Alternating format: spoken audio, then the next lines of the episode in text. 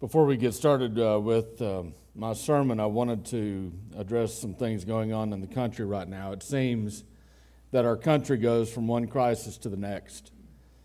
And this is a sign that we are experiencing the slow but constant wrath of God. And I spoke to this truth, this spiritual dynamic, extensively about a year ago in a sermon called One Nation Under Wrath. And you can listen to that sermon on my website, davidrhodes.org. There's a lot that can be said about the death of George Floyd and the social reaction to it. So much can and should be said, and yet I, I find myself uh, personally at a loss for words uh, because I'm, I'm so disgusted by all of it. It's hard to really know how to begin talking about it. You know, for the record, let it just be known that as Christians, uh, we are for the dignity and the sanctity of human life. We are against racial discrimination. We are against instruments of the state abusing and unrighteously killing people. We are against rioting and against looting. We are for allowing our system of justice to work through these issues, and we desire to see justice prevail not only in eternity, which we know will happen, but also here on earth. You know, I hope that these positional statements that I just made are obvious. You know, it should be uh, no shock that we would believe such things to be true. But what is less obvious, in my opinion, and what needs to be said, whether or not anyone of significance listens, is how to move forward from here. The problem, and the the way I see it, is uh, this is very much like if you have a problem, a medical issue, and you go to the doctor, he's going to do two things. He's going to make a diagnosis, and then he's going to have a prescription or a solution, maybe a surgery, something like that. But there's always a, a diagnosis and then a solution. And the problem, the diagnosis, is that our nation has had a long history of racial violence. In the late 1800s, we had government allowed lynched mobs that began and continued for some time in some areas. And uh, then, shortly after that, you had a series of white on black race riots the Atlanta riots of 1906, the East St. Louis riot of 1917, the Omaha and Chicago riots of 1919, the Tulsa riots of 1921. All of those were white on black race riots. More recently, we've had uh, largely black riots uh, that largely have been a reaction to either police brutality or perceived police brutality or crimes against African Americans or crimes against African American supporters, uh, such as the Newark riots of 1967. In 1968, you had riots across the country uh, uh, precipitated by the murder of Martin Luther King Jr. and Robert Kennedy. Um, you had the Miami riots of 1980. 1992, the Los Angeles riots after the Rodney King incident, uh, the Cincinnati riots of 2001. We happened to live in Cincinnati at the time. Um, and there have been, since 1935, uh, documented more than 100 instances of mass racial violence in the United States. And the vast majority of these were precipitated by a police incident, whether it's actual police brutality or perceived police brutality uh, the vast majority of those uh, precipitated the uh, racial violence, uh, the mass racial violence that we've seen. So, you know, that's the problem. It's a very multifaceted problem. What's the solution? Well, there is a solution, and I think it's disingenuous for us as believers in Jesus to say, well, the solution is Jesus. Okay, yeah, sure. If everybody in the world became a spirit filled Christian, we wouldn't have this problem but let's be real, okay? Um, there's only one place right now where everybody is a spiritual Christian, and that's heaven. We live on earth. And uh, that isn't to say that there's not a solution, because there is a solution to these problems in our country, here on earth.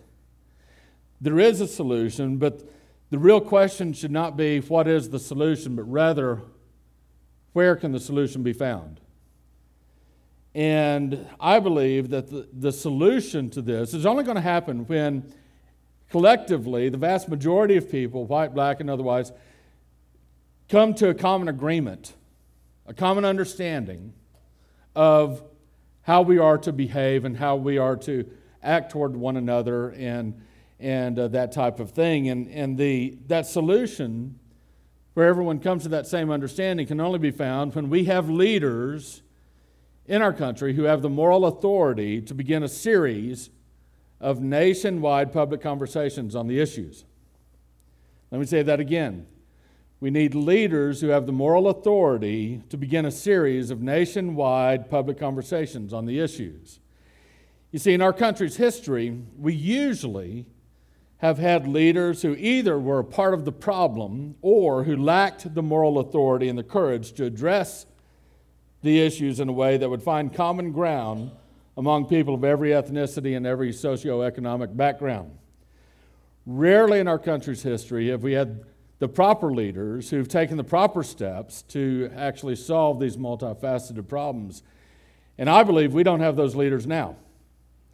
And if they do exist, they're either not stepping up to the plate or they're not being listened to. And even if we have such a leader that would arise who would call for a series of nationwide public conversations on these issues, our culture right now is so toxic with animosity toward others and an unwillingness to listen and learn from others that I don't believe that such a public conversation and search for solutions would even be effective. And so, where does that leave us? That leaves us exactly where we are.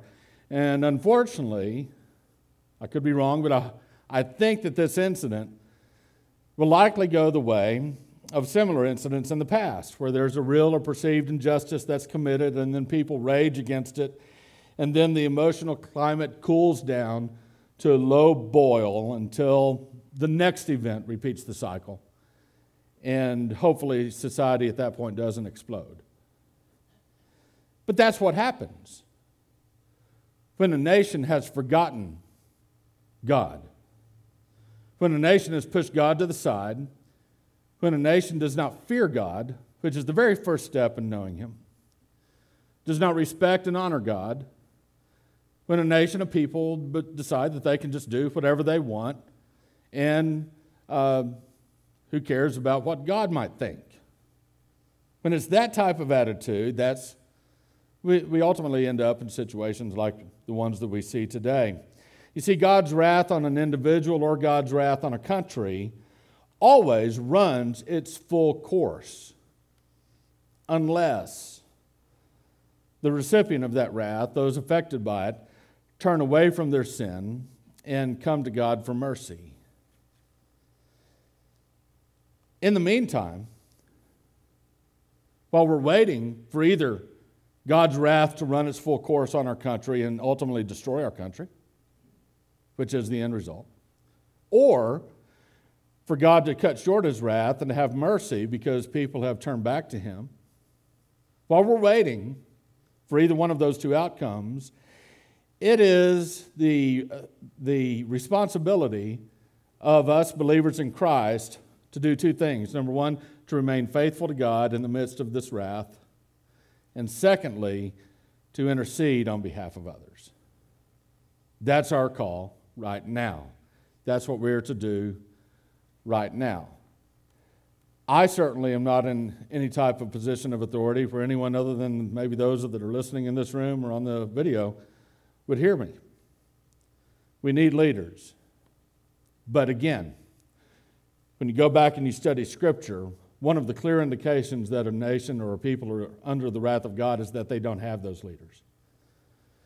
And so we need to pray for those people to rise up and for the toxic culture to be able to calm down and for cooler heads to prevail and for us to begin listening to them and listening to one another. I'd ask that we join together in prayer for our nation at this time. Heavenly Father, I pray that uh, you would grant us the wisdom to know what to say as Christians when we're asked about these things and, and when to keep our mouths shut and when to just pray and when to do as uh, the New Testament commands us to do and to live quiet lives full of godliness and truth, sharing the gospel with people when we have the opportunity. And Father, I pray for all of those in authority. We don't have kings in this country, but we do have those who are in authority. And so I do pray for our president, I pray for our congressional leaders, for our uh, leaders in the justice system. And Father, for those that uh, are down on the state level and the local level, Father, I pray that you grant them wisdom and help them to become the types of leaders that all different types of people can listen to and respect and follow.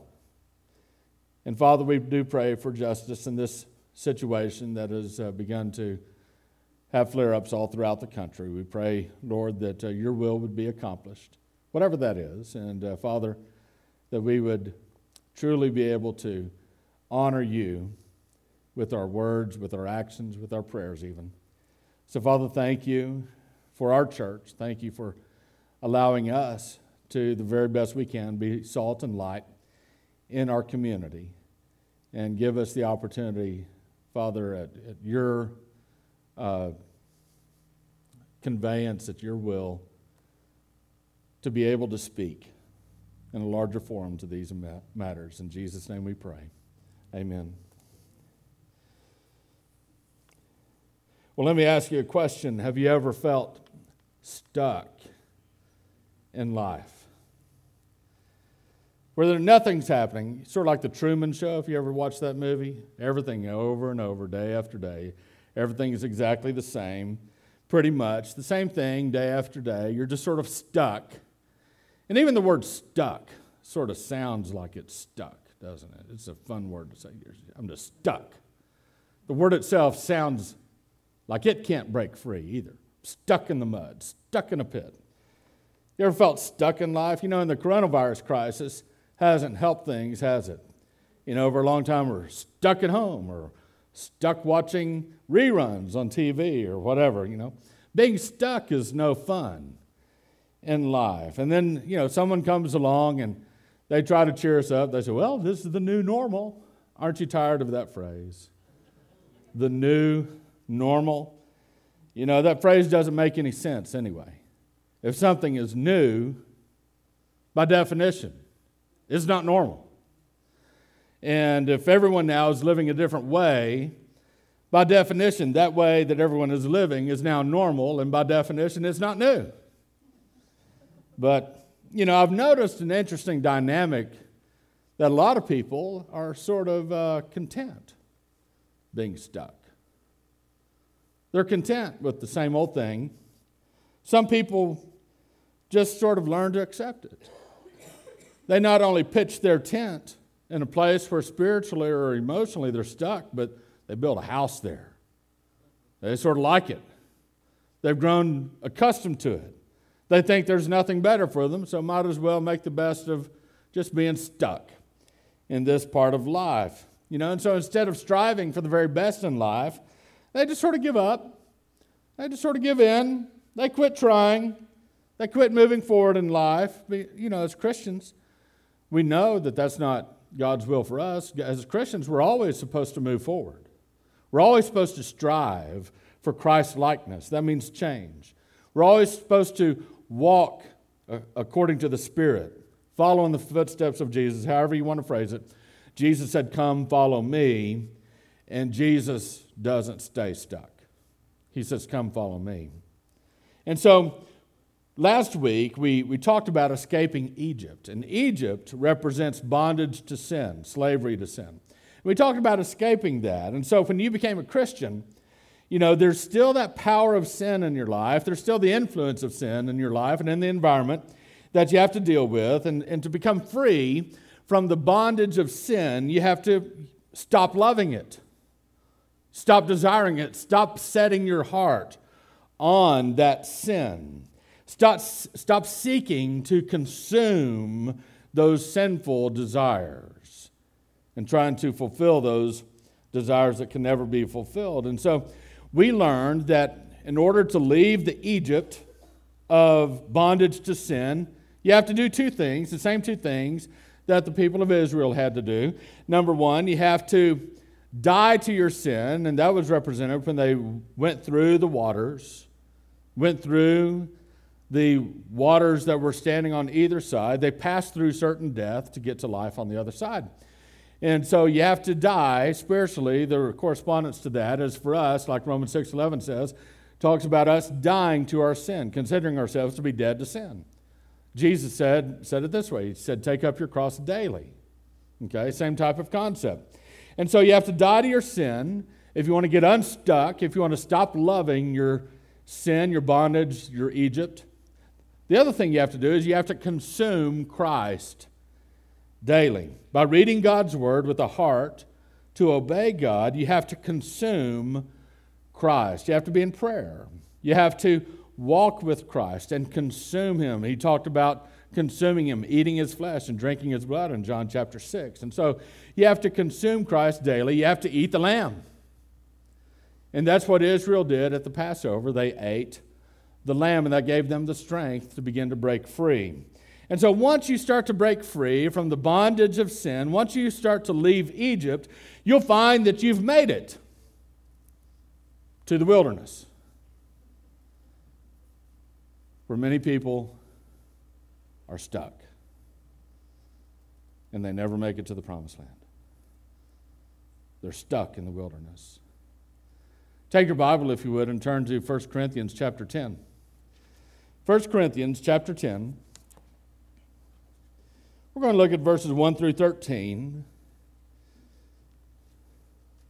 1 Corinthians chapter 10, and I just want these, these words to speak to your heart. I'd ask you, if you found 1 Corinthians chapter 10, to stand with me, please, in honor of the reading of God's word. In 1 Corinthians chapter 10, verses 1 through 13, I'll read aloud from the New American Standard Bible that says, For I do not want you to be unaware, brethren, that our fathers were all under the cloud, and all passed through the sea, and were all baptized into Moses in the cloud and in the sea, and all ate the same spiritual food, and all drank the same spiritual drink. For they were drinking from a spiritual rock which followed them, and the rock was Christ.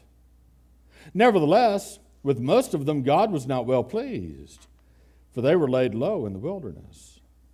Now, these things happened as examples for us, so that we would not crave evil things as they also craved. Do not be idolaters, as some of them were. As it is written, the people sat down to eat and drink and stood up to play. Verse 8 Nor let us act immorally, as some of them did, and 23,000 fell in one day. Nor let us try the Lord, as some of them did, and were destroyed by the serpents. Nor grumble, as some of them did, and were destroyed by the destroyer. Verse 11 Now these things happened to them as an example, and they were written for our instruction, upon whom the ends of the ages have come. Therefore, let him who thinks he stands take heed that he does not fall. No temptation has overtaken you, but such as is common to man. And God is faithful, who will not allow you to be tempted beyond what you are able, but with the temptation will provide the way of escape also, so that you will be able to endure it. Father in heaven, I pray that these words would penetrate our heart and that we would be able to become unstuck out of the wilderness in your perfect timing. In Jesus' name we pray. Amen. You may be seated. Now, every Christian needs to break free from the bondage of sin in Egypt, and every Christian who does so will find themselves in the wilderness. Going through the wilderness might seem like a punishment, but it's not. The wilderness is simply a pathway to the promised land. It's a requirement that you go through. God has a purpose for you in going through the wilderness. And the wilderness, it's not as bad as bondage in Egypt. It's not as bad as slavery to sin in Egypt. But you know what? The wilderness also isn't as good as living in the promised land. Let me just tell you right now the promised land isn't heaven. Okay, heaven is far above the promised land. The promised land for Israel was something they experienced here on earth, and so is the promised land for you. Whether or not you get there is largely up to you. You know, if you want to make it to the promised land, you've got to go through the wilderness. And the key, again, is not to get stuck in the wilderness. You see, God never intended the wilderness to be your home. The wilderness, it is not to be a place where you dwell spiritually.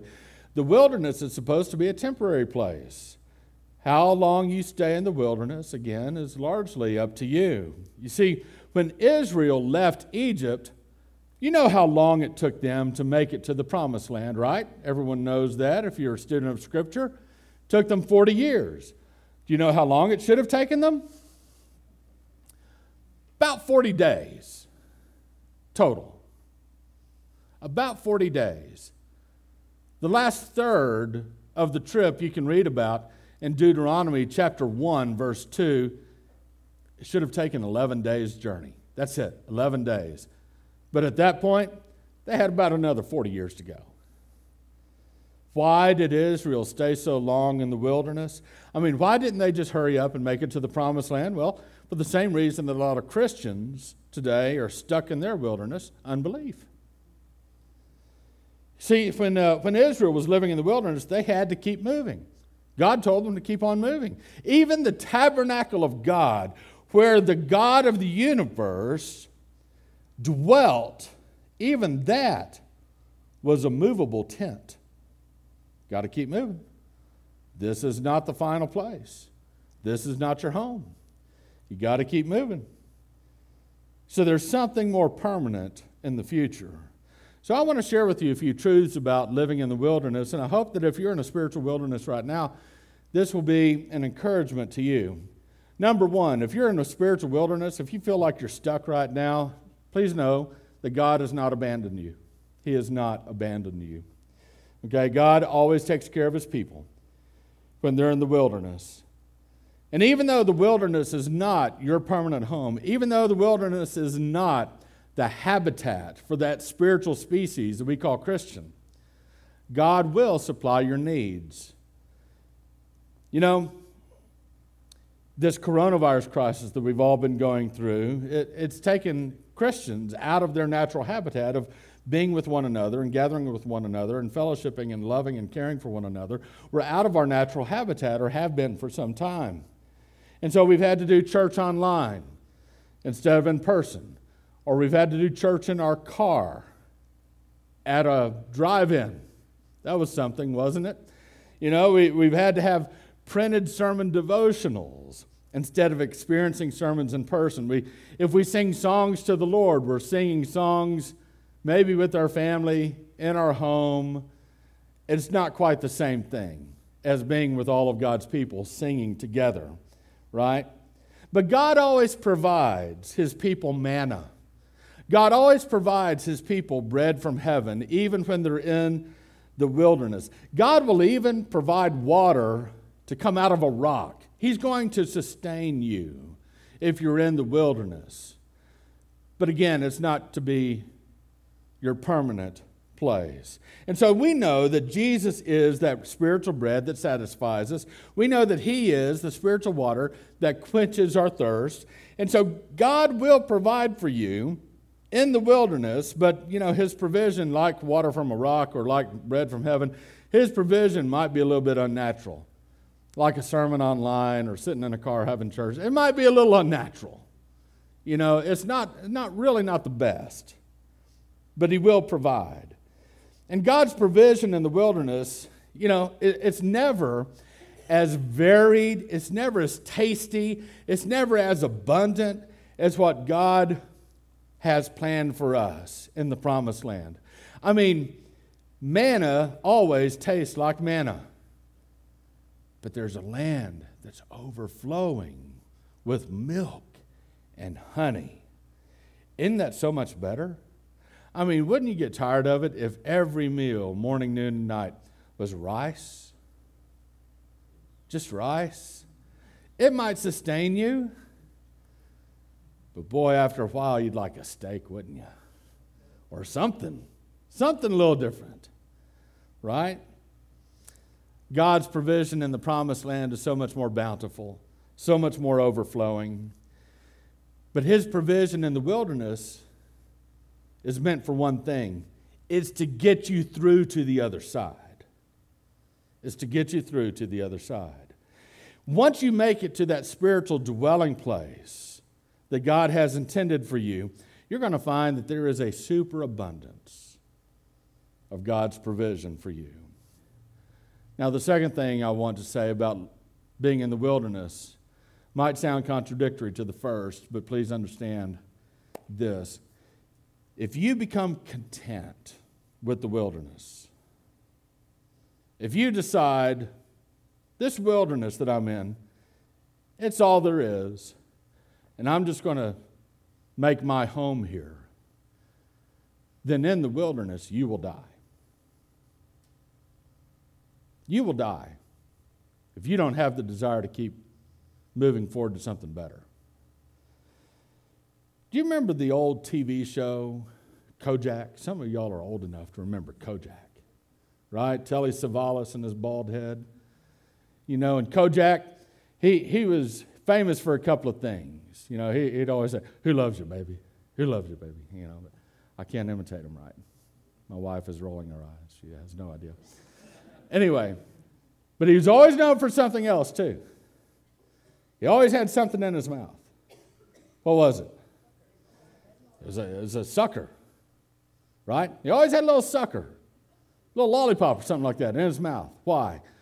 He was trying to quit smoking. That's why.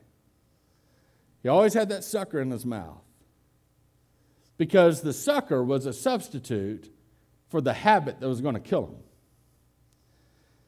You know, removing a habit is very, very difficult. Usually, you have to replace it with something else. And the same thing is true of us spiritually. You know, you escape the bondage of Egypt, you get past that desire to just lust or that desire for just pride or that desire for greed, and you don't love that anymore, good. You've gotten out of your Egypt. That's good. But you better substitute something else for it. Because if you don't, you'll just find yourself empty of one thing and not replacing it with anything else. You'll find yourself stuck in the wilderness. You know, and even though God will provide for you in the wilderness. He never intended, again, for that wilderness to be a permanent spiritual dwelling place for you. The reason that God brought you out of Egypt is so that He could bring you in to the promised land. Deuteronomy 6:23 listen to this it says he brought us out from there in order to bring us in, to give us the land which he had sworn to our fathers. But between the out and the in, there's a wilderness that you got to go through. Let me just tell you if your faith in God is so lacking that you refuse to believe that God has something better for you here in this life, in the promised land, then you will certainly die in the wilderness just as sure as an entire generation of Israelites died 3,500 years ago. Third thing about the wilderness God has a goal for your wilderness experience. Here's why you have to go through the wilderness. Because when you're in the wilderness, you're emptied of everything but Christ. They were emptied of everything but Christ. And if you've reached the point that you no longer love and set your heart on your sin, that's good. You've left Egypt, but I get, but I, I bet you that there's still some baggage that you carry with you that God wants to get rid of. And that's what the wilderness is for. You know, some of us have religious baggage that we've carried with us all of our lives. By religious bag- baggage, I mean anything that is a man made rule that we attach to what it means to be a Christian. Some type of man made regulation of what it, we think it means to be a Christian. And it doesn't take a whole lot of baggage to weigh you down, it just takes an attitude that says, Jesus plus my tradition. That's all it takes. Jesus plus all of my tradition. Whether we inherited that tradition from grandma or mama or whether we made it up ourselves. I'll tell you this as long as your tradition is competing to rule your heart, your, your tradition is competing with Jesus. And God wants to get rid of it. Jesus will not take second place to whatever man made tradition your parents taught you, or your, or your grandparents taught you, or that your church taught you, or that you just made up yourself. And I think one of the most prevalent man made religious beliefs in our society is this I don't need church to be a Christian. That is a man made religious belief, a spiritual belief that is false. Now, to be clear, I'm not talking about people who want to be in church but temporarily refrain from attending or being involved in church because of a pandemic. I'm not talking about that. That's different. I'm not talking about people who've reached a certain stage in life to where venturing outside of the home is not even possible. I'm not talking about that either. I'm talking about an ever growing number of people who consider themselves to be Christians and yet believe that being a faithful member of a local church is unnecessary at worst or optional at best. And we've got a whole lot of people in our society who have exchanged church for nothing. They make all kinds of excuses, and they blame every other person in the world for souring them against church. And again, I'm not saying that churches and church leaders and pastors sometimes don't cause real spiritual harm to people because they do. And they should be held accountable when they do. But the problem with claiming that you want to follow Jesus, but you don't want to be a part of the church is this Jesus created the church. He created the church for you to be a part of it. Let me ask you a question Have you ever smashed your thumb with a hammer? Probably most of us have. And what happened? You smash your thumb with a hammer, your thumb gets pretty angry, doesn't it?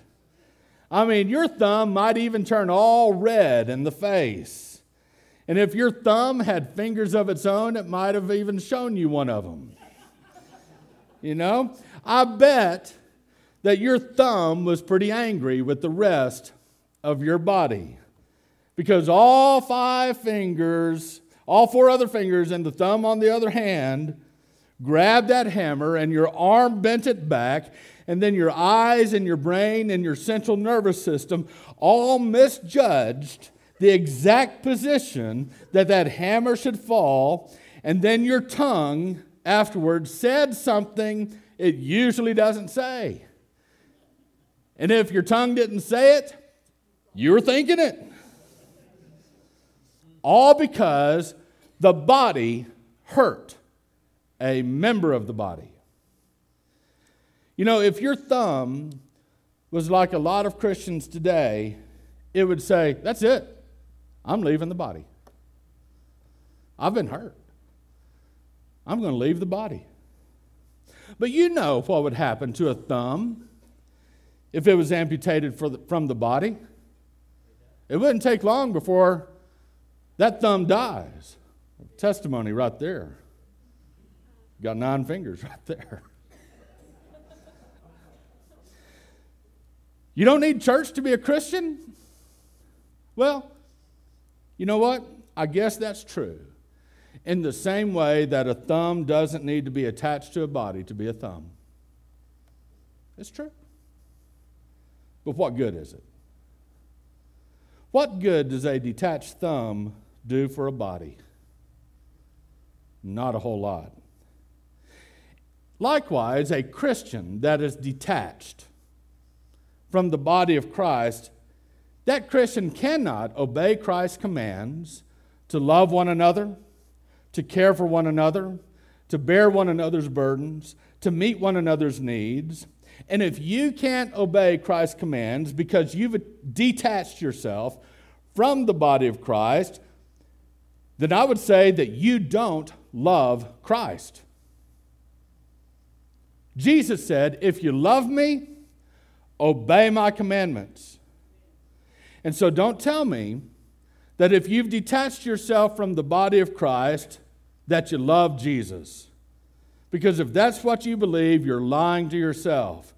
People that love Jesus obey Jesus. And part of obeying Jesus is keeping yourself attached to his body so that you can love one another, care for one another, bear one another's burdens, and meet one another's needs. And beyond that, a Christian that detaches himself from the body of Christ cannot receive the love and the care and the provision of the body. You're doing yourself harm when you detach yourself from the body of Christ. And yet, there's a lot of Christians who have exchanged belief in the Jesus Christ that established his church for a Jesus made in their own image, a Jesus that they believe has established no church, a Jesus that they believe exists for themselves and them alone. There's a lot of thumbs out there that believe that they are the whole body of Christ themselves, and they're not. They're wrong. I don't know what kind of baggage you've carried with you out of your Egypt. Maybe it's baggage of sin, maybe it's religious baggage, but I do know one thing that the wilderness, that time exists to detoxify yourself of everything but Christ. The Apostle Paul went through a wilderness experience. You see, after he came to faith in Christ, it didn't take long before God led him to an Arabian desert for three years. And I believe that God needed to rid Paul of being such a Pharisee that he was a religious, self righteous Pharisee. And Paul was in the wilderness for three years, and according to, to Galatians, Jesus spoke to Paul in the wilderness. Paul had a divine encounter with Jesus in the wilderness. But even after Paul got out of his wilderness, what happened to Paul? Even after he was emptied of all of his self righteous religiosity, he wasn't ready for ministry. Not at that point. Paul spent five years filling up by being involved in a church, the church at Antioch. He spent five years after he had unlearned a lot of things that he had learned, he spent five years learning the right way. You see, just because you've emptied yourself of one thing doesn't mean you're automatically filled up with something else. If Paul was ever going to become what Jesus intended, if he was ever going to fulfill God's plan for his life, he needed to be with God's people. There's no other way. You've got to be with God's people. There is no substitute for being in fellowship with God's people. There's just not. Watching sermons online from Charles Stanley or David Wilson or little old me is not a substitute for listening to a sermon with God's people. It's just not. Doing your own Bible study is not a substitute for studying God's Word with God's people. Singing a song with all of your fervor and your, your heart to God it's not a substitute with singing a song with all of your heart and fervor to God with God's people. It's different. It's completely different. You will never properly mature as a Christian unless you are with other Christians. It's simply how God made us. It's simply how God made us. You know, as a spiritual species that we call Christian, you have a natural habitat. It is the church, it is God's people. And one of the reasons that it's so important for you to be involved in church is that the church collectively is the bride of Christ. The church collectively is the recipient of the love of the eternal Son of God. Are you saying that, that if I'm not there with God's people, if I'm not part of God's church, that Jesus won't love me? No, I'm not saying that at all. Jesus loves his entire bride and every part of his bride. In the very same way that you love your spouse and every single part of your spouse. I'm sure you love your spouse's thumb. I'm sure of it. But it's just a lot more natural for you to love the entirety of your spouse, isn't it? And I'm sure that you would prefer that that thumb that belongs to your spouse would stay attached to the rest of your spouse's body. Why? Because an attached thumb is the, is the best for your spouse, and it's the best for the thumb, too. But if that thumb were to cut itself off from the body, I believe that Christ would still love that body, and he would still love that thumb. He would just be heartbroken for the thumb. If today you're ready to leave the wilderness of isolation and to begin to rejoin your natural habitat, God's people, I want you to know that there is a price that you will pay. There's always a price for leaving the wilderness. There's a price to pay for leaving the wilderness. And there will be a price you pay for becoming an active participant and recipient of the love of God's people. There's a price that you'll pay. The price might be that you have to get yourself up, get your family up on Sunday mornings after you've sort of gotten used to sleeping in till noon. The cost may be that you have to reorder your life. You may have to look at the thousand things that you have going on in your life, and you may have to put the church a little bit higher than your chess club, or maybe a little bit higher than this athletic, athletic activity. The church may have to have a higher priority in your life and in your family's life. You know, the issue is very simple. If you're content dwelling in the spiritual wilderness that God never designed to be permanent, well, then you just need to do nothing.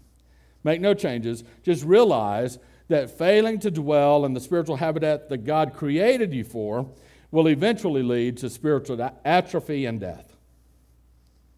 But if you're ready today to get unstuck from the wilderness that you're in, one of the things that can help you get unstuck the best is to rejoin God's people. It's time for church to be a priority. So I believe that you need the fellowship and the love and the care and the concern and the burden sharing and the provision of the body of Christ that the body of Christ provides for all of its members. And I would say that the body of Christ needs you. The body of Christ needs you to bring that support, needs you to bring that love and that concern and that provision that you have. And you might say, well, I'm just little old me. What do I have? I'm just a thumb. Listen, you're not just anything, you're an important, integral part, a critical component to what it means to be the bride of Christ. And so I hope that today you'll let this message sink in to your heart, let this message sink into your life, and redouble your commitment to be not only with God, but to be with God's people as well.